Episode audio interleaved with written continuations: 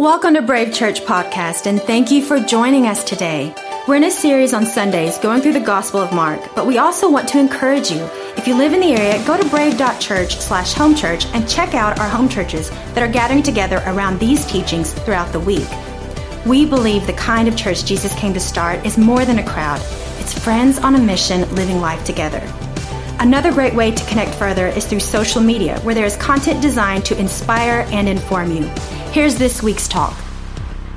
Well, hey, thanks for joining us. Good to see you guys. Man, I love our community. I love what we're a part of. And last week, we started a series called People of Worship. Quick show of hands if you were here last week for part one. Okay, most of you. That's awesome.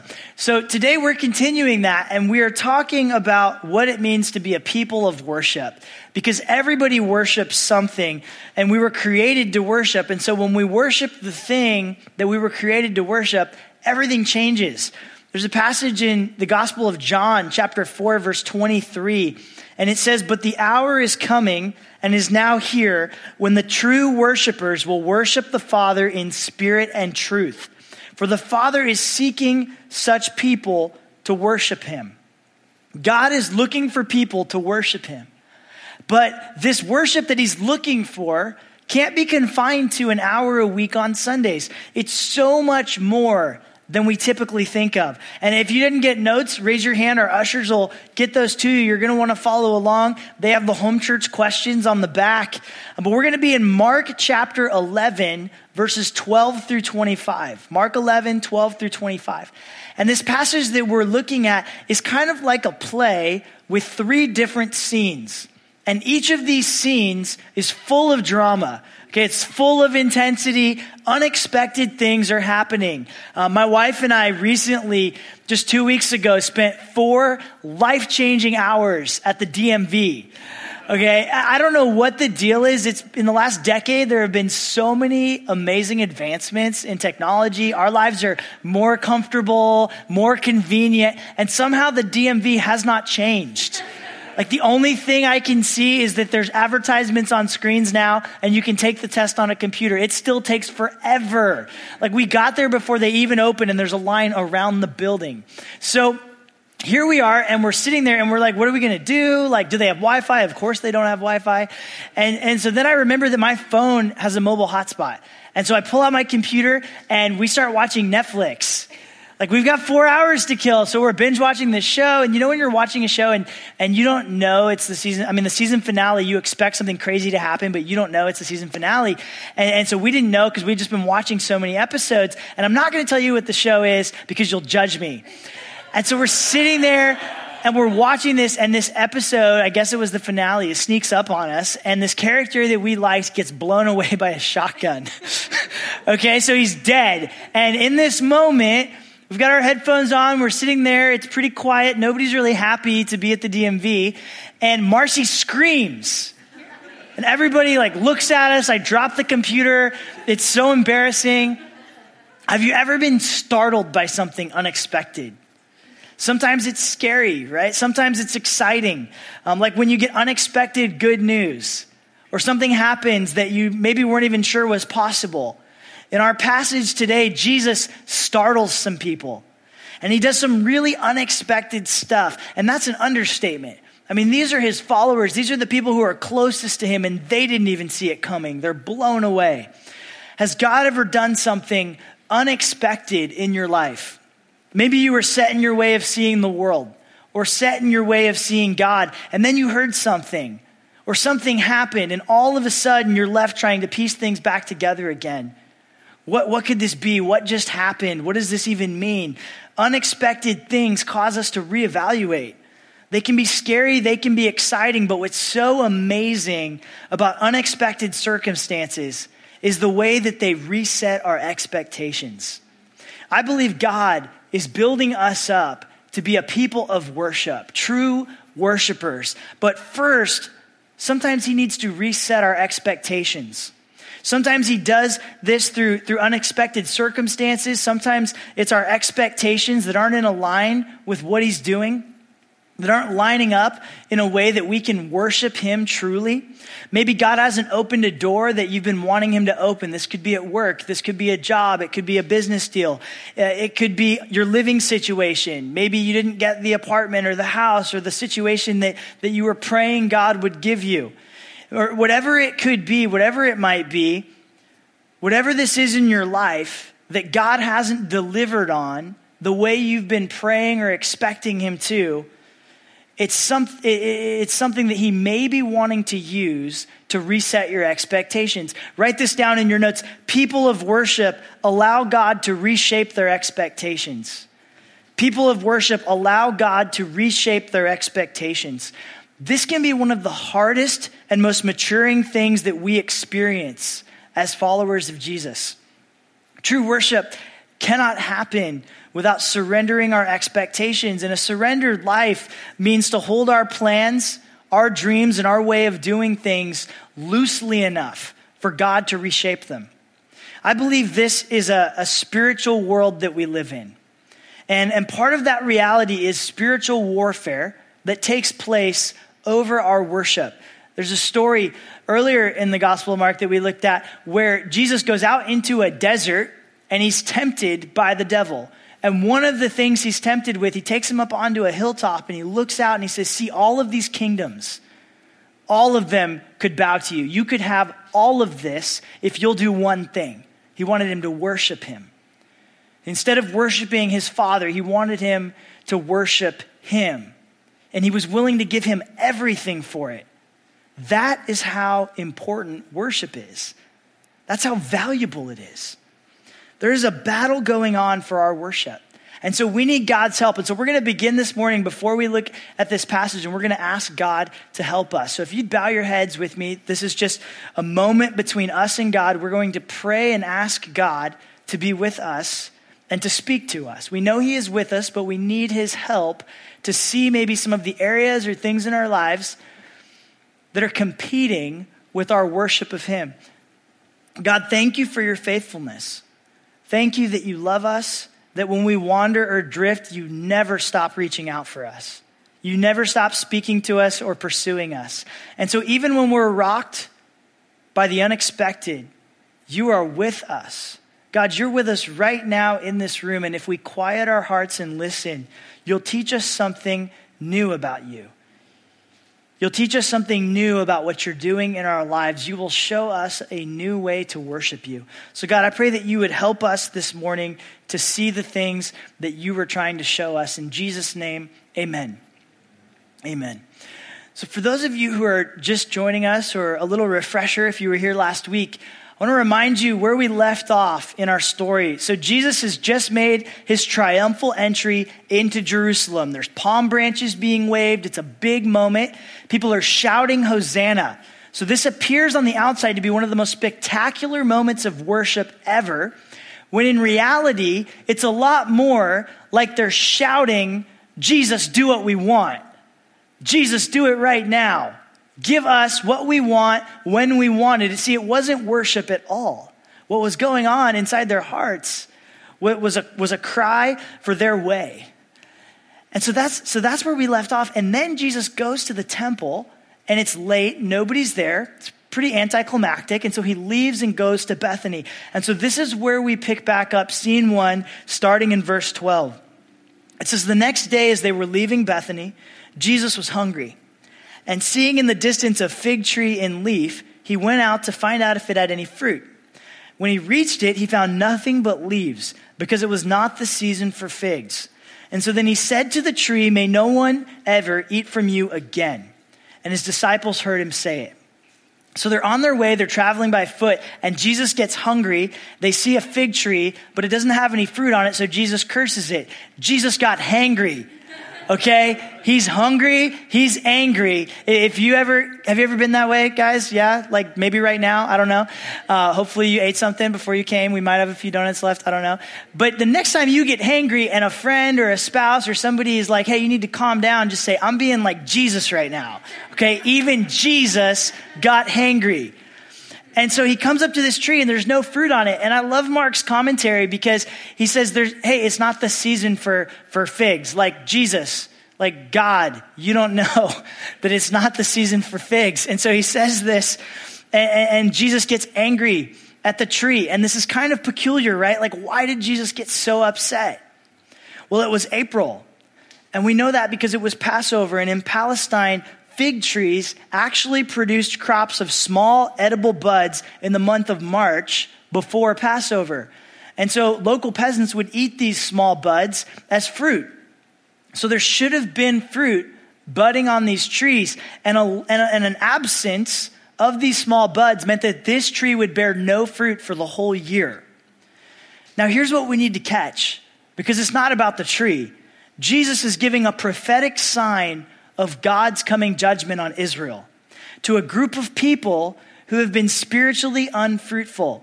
The truth is, even if Mark didn't understand this moment and what was happening at the time, when he was writing his gospel, he definitely did. Because the word he uses for seasons, when he says it's not the season for fruit, is the Greek word kairos, which isn't talking about a, a season of the year, it's talking about a spiritual season. It's referring to the time where God's kingdom would begin being established on earth. The time has come. And when Christ returns, this time will come in fullness. So, right now, Jesus is speaking prophetically, and he's using this fig tree as a symbol to talk about some of the things that will change very soon. Jesus is saying, Your religious system, the way that you're worshiping, it's broken. It's not working, it's not producing fruit. The results aren't good. And so, just like this fig tree is barren, so is the temple. Number one, in your notes, God expects us to bear fruit. God expects us to bear fruit. Um, do you know what the very first thing that God commands of humanity in Scripture? The first part of the first thing that God says in Genesis 1:28 is to be fruitful. From the beginning, they're in this garden that God created for them to live in and he tells them to be fruitful. And, I find this so interesting because when I think of the garden, I think of this lush, beautiful, this is rawly beautiful natural place, right? Kind of like we're up in, in the Sierra Nevadas on a hike around Lake Tahoe, or you're on an island somewhere and it's just beautiful. But actually, God wanted them to work in the garden. He wanted them to build things in it. See, the garden actually became more beautiful when they did the work, when they built trails and when they did whatever the, that work looked like, this garden was supposed to be a place where sacred work happened. And it was a work of worship. See, I think sometimes the way that we talk about things that we deem more spiritual, like prayer gatherings or Bible studies or singing songs, it can actually cause us to miss just how spiritually significant God desires every part of our lives to be. God's vision is for our work to be worship. Not to separate what happens in church and what happens at our jobs. You don't have to work at this church or any church for your work to be worship, for it to be considered spiritual, for it to bear fruit. See, God is bringing uh, peace into the world. And the Hebrew word for peace is shalom. God is shaloming the world. And he does this through our worshipful work. Um, when a realtor or a loan officer helps someone get into a home that's a good fit for their future and their family, that's bringing peace into the world. When someone in sales sells something and they sell something that's useful or beneficial and they do it with integrity, that brings peace into the world. When an artist paints a beautiful painting or writes a song that brings joy, or, or a film creates a film that helps people understand their lives more fully, that is bringing peace into the world or when something's coded that'll affect millions of lives and bring greater efficiency and power to, to what we do, that's fruitful work. And it's also an act of war. By doing work that brings peace into the world, we're going against the devil's agenda. Satan has an agenda, and it's to create or, uh, disorder and chaos. So when we're doing things that bring more peace into God's creation, that is an act of war. God is overcoming evil with good by creating creatures in his image and saying, let's go build some beautiful things together. Let's go do some stuff that brings more peace to our friends, more peace to our neighborhoods, more peace to the world. So, how is your work bearing fruit? Maybe you've never thought about your work this way. For some of you, maybe God wants to show you a way that your work can have greater meaning when you connect it to the way that the company you work for, or the things that you're doing that's bringing peace to other people or blessing to other people's lives. By connecting it to worshiping God, we, we share in his mission. For others, maybe you can't think of one way that your work is benefiting people, and maybe this is a moment to reevaluate if this is the work that God's called you to. But whoever, whoever you are, if you're in this room, if you're following Jesus, God expects us to bear fruit. And that means that our work is meant to be worship, that in some way it's meant to be connected to his mission and bringing more peace to this planet. So let's take a look at scene two. This is the next scene, and this is where, just little warning here, this is where things start to get a little crazy, okay? Verse 15, it says, On reaching Jerusalem, Jesus entered the temple courts and he began driving out those who were buying and selling there. He overturned the tables of the money changers and the benches of those selling doves and would not allow anyone to carry merchandise through the temple courts. And as he taught them, he said, Is it not written, My house will be called a house of prayer for all the nations? But you have made it a den of robbers. The chief priests and the teachers of the law heard this and they began looking for a way to kill him, for they feared him because the whole crowd was amazed at his teaching. And when evening came, Jesus and his disciples went out of the city. This is a famous scene. And, and I remember hearing this story as a kid and being so impressed by it because it's such a bold moment. Jesus walks into this temple, he sees the injustice, and he does something about it. He starts flipping over tables. Have any of you ever flipped over a table like you were so angry you flipped the table? Like, don't raise your hand, maybe. Um, I've never flipped a table. I might have like kicked a chair one time or something. I don't know. But flipping a table, that's serious. Jesus is furious. And it's actually a little more complex than we might think. See, as mod- a modern audience, we usually read this and, and just kind of interpret it as, man, maybe God doesn't want us selling certain things in the lobby, right? like maybe maybe those t-shirts that we're selling, like, you know, there is that time that Jesus flipped the tables. So we got to be a little careful. No, the, their temple and, and our churches were, were so different. In fact, to understand this a little bit better, let's take a look at this map. So we've got a map of the temple. This outer area that's actually quite large is the court of the Gentiles. And so this is where our story is unfolding. They're in this court of the Gentiles, and Gentile is a word for anyone who is non Jewish.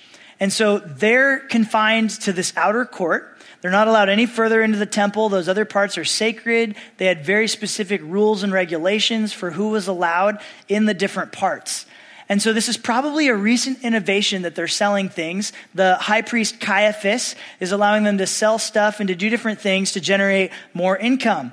And so, in addition to selling things that people would use for sacrifice, like birds, animals, wine, salt, oil, all of these different goods that they were purchasing, they were also loading up their merchandise. And traders that needed to get from one side of the city to the other would go through the temple as a shortcut. And so they'd pay a toll and they could travel through and it would save them a lot of time. And so this temple shortcut is something that Jesus was very outraged by. He's looking at all of this and he's saying, This is so far from God's intention for this place. This is supposed to be a place for people to commune with God, not pass through with their goods. This was a strategic move. When Jesus flipped the tables, he was cutting off the shortcut. He's cutting off the traffic through the temple. And then he says this He says, Is it not written, My house will be called a house of prayer for all the nations? But you have made it, and let's catch this, a den of robbers.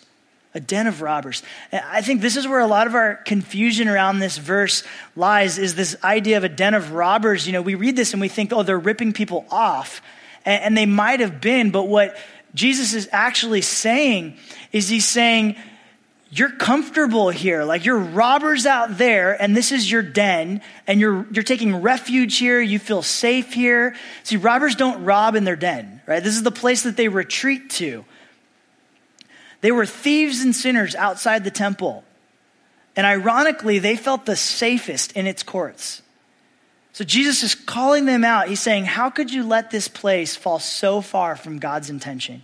People thought they could find forgiveness here and communion with God no matter how they lived on the outside, and they saw no connection to their actions outside this temple to their relationship with God. Their faith was completely compartmentalized. So Jesus is looking at all of this And he's saying, This thing is so messed up, this thing is so broken that it needs to be destroyed. We need a completely new way of worshiping. So, number two in your notes, Jesus is building a radically inclusive community. Jesus is building a radically inclusive community. This incident was a prophetic protest to a day where the temple as they knew it will be completely destroyed.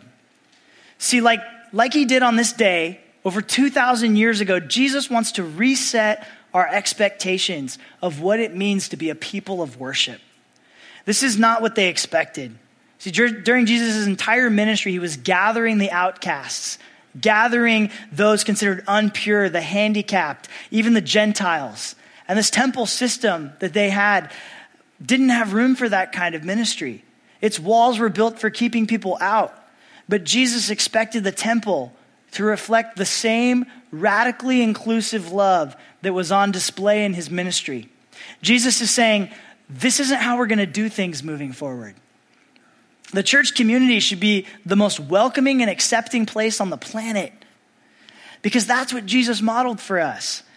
Now, does that mean anything goes? No. Look at Jesus. He's, he's judging the religious people, he's judging people whose lives aren't lining up with their belief in him. In fact, Jesus held people who claimed to know the most, the most accountable. So, what does this mean for us here at Brave? It means that we're going to lead with truth and grace.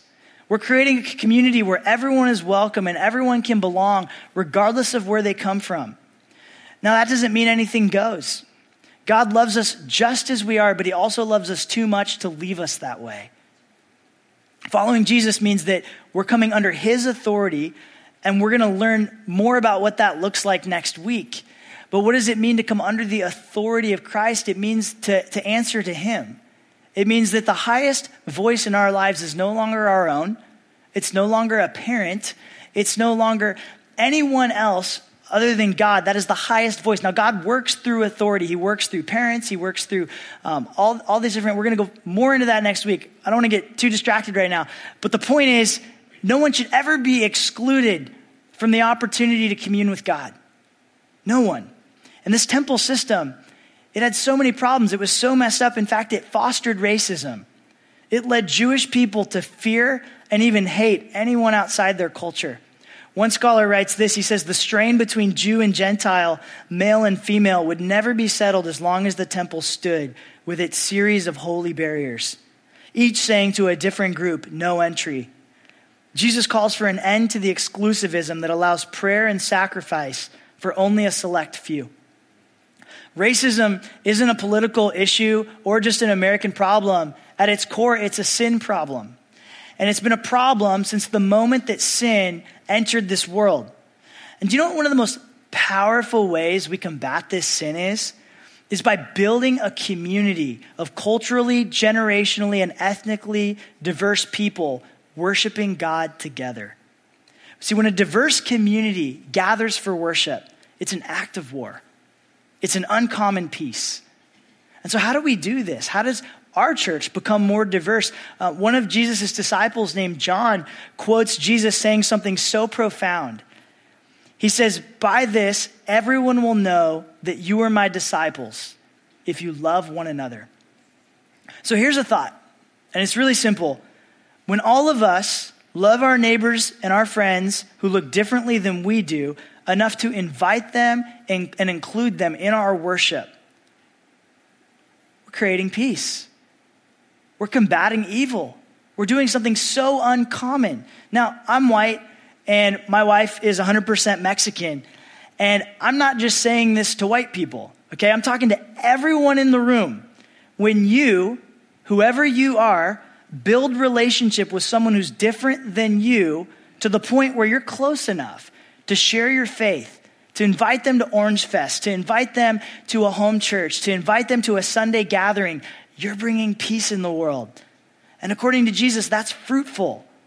At the core of this, I think it all starts with believing one thing. If you're a follower of Jesus and you're here today, there's one thing that you must believe to be fruitful. And that is that Jesus loves everyone as much as he loves you. Jesus loves everyone as much as he loves you. So let's take a look at our final scene. The last things that Jesus has to say. Scene three, it takes place uh, where it all began, back at the fig tree. It says, In the morning, as they went along, they saw the fig tree withered from the roots. Peter remembered and he said to Jesus, Rabbi, look, the fig tree that you cursed has withered. Have faith in God, Jesus answered.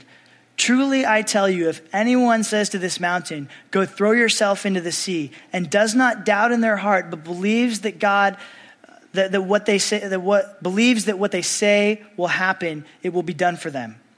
Therefore, I tell you, whatever you ask for in prayer, believe that you have received it, and it will be yours. And when you stand praying, if you hold anything against anyone, forgive them, so that the Father in heaven may forgive you your sin.